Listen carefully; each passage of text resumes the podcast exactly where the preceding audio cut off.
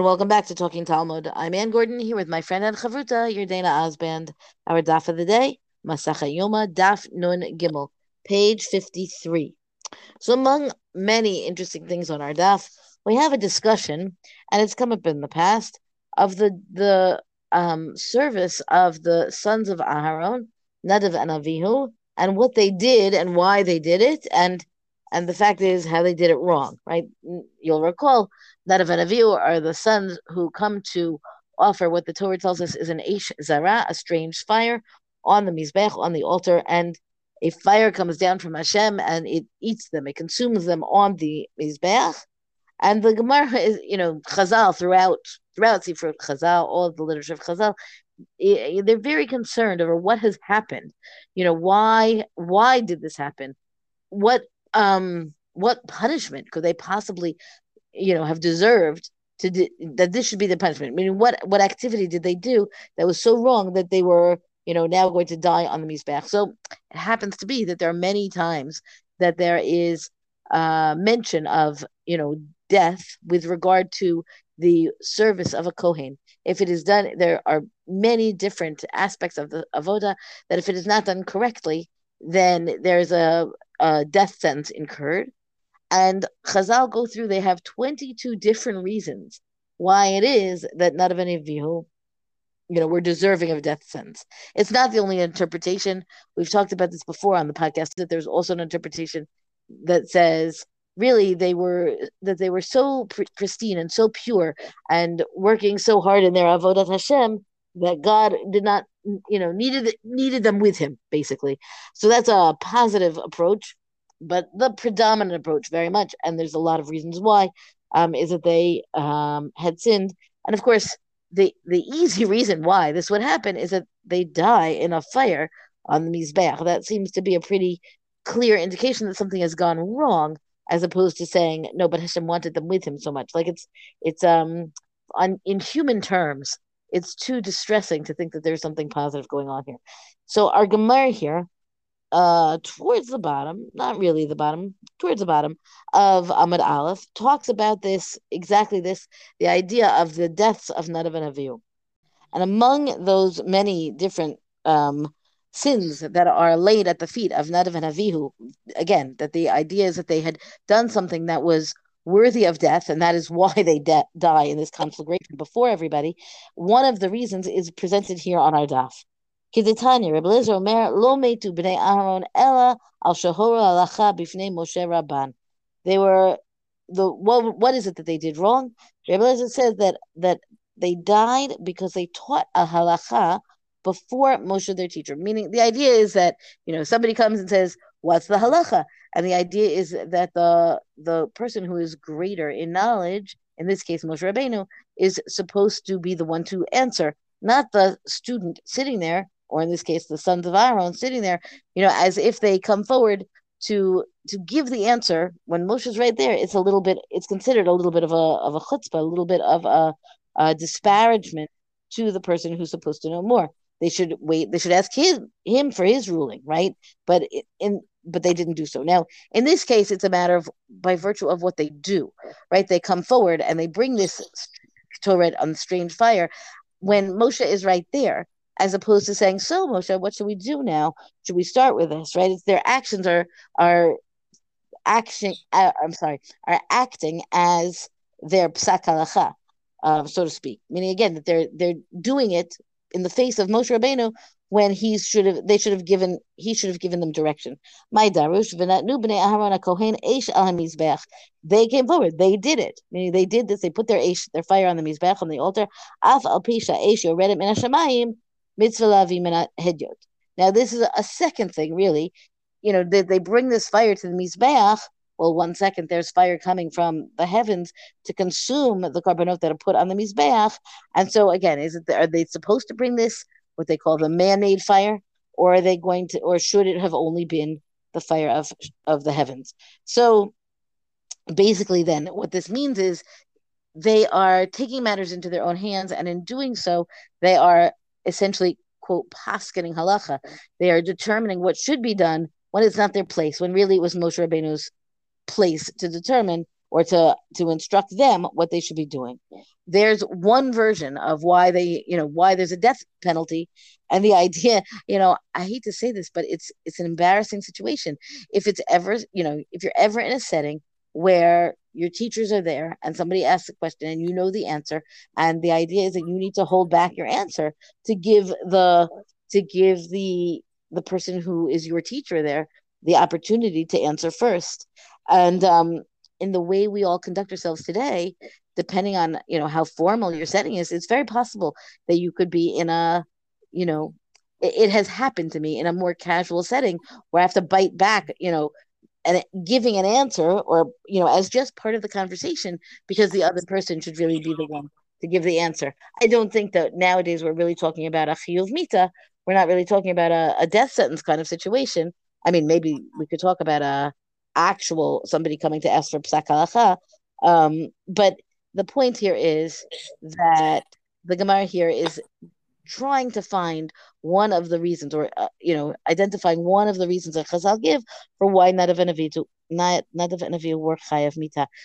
It is true that you only need one death sentence to be killed, but as I say, Chazal were very concerned um, to find it, and they dig and they find many, many different possible things that Nadav of Avihu did wrong.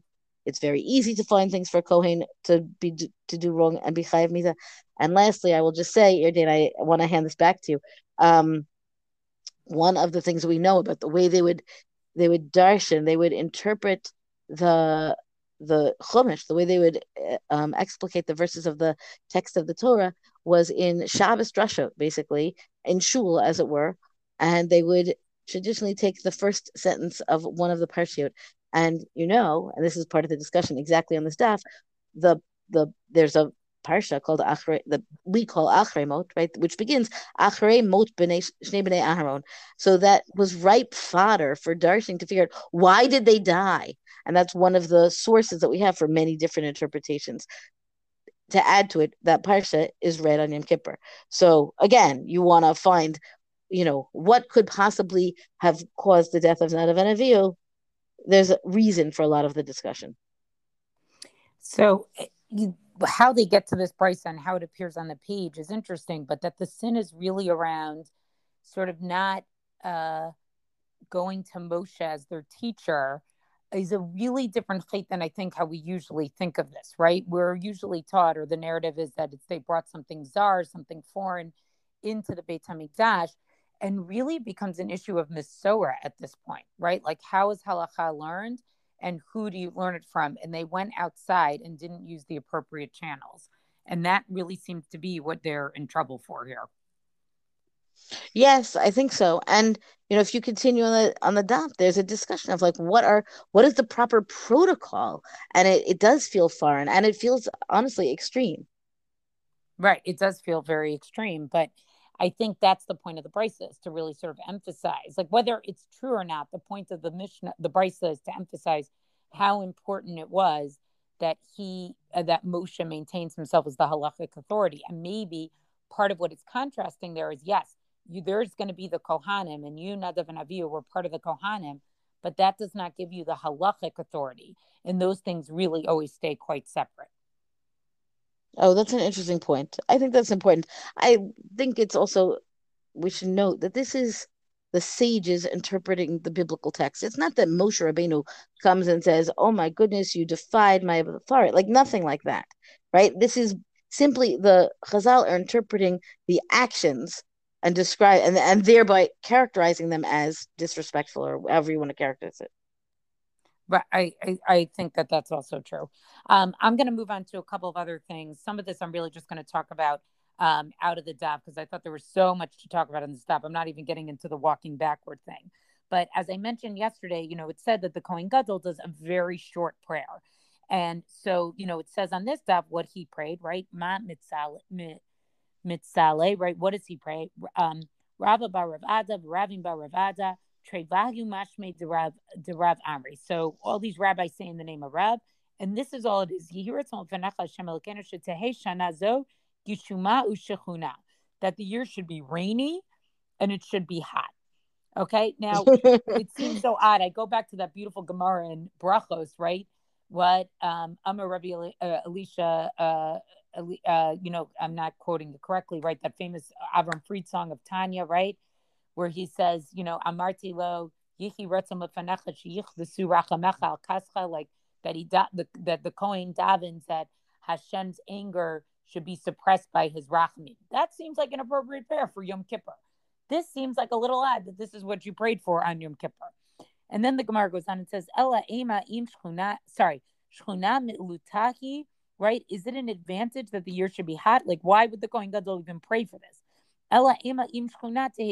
Maybe the Kohen Gadol should really say hot, that the year should be hot, that if it's hot, it should also be rainy. So then they go on and say, Rav Acha bereds Rav Messiah ba mishmei Rav Yehuda. So Rav Acha, the son of Rava, says that the rest of this prayer was, right?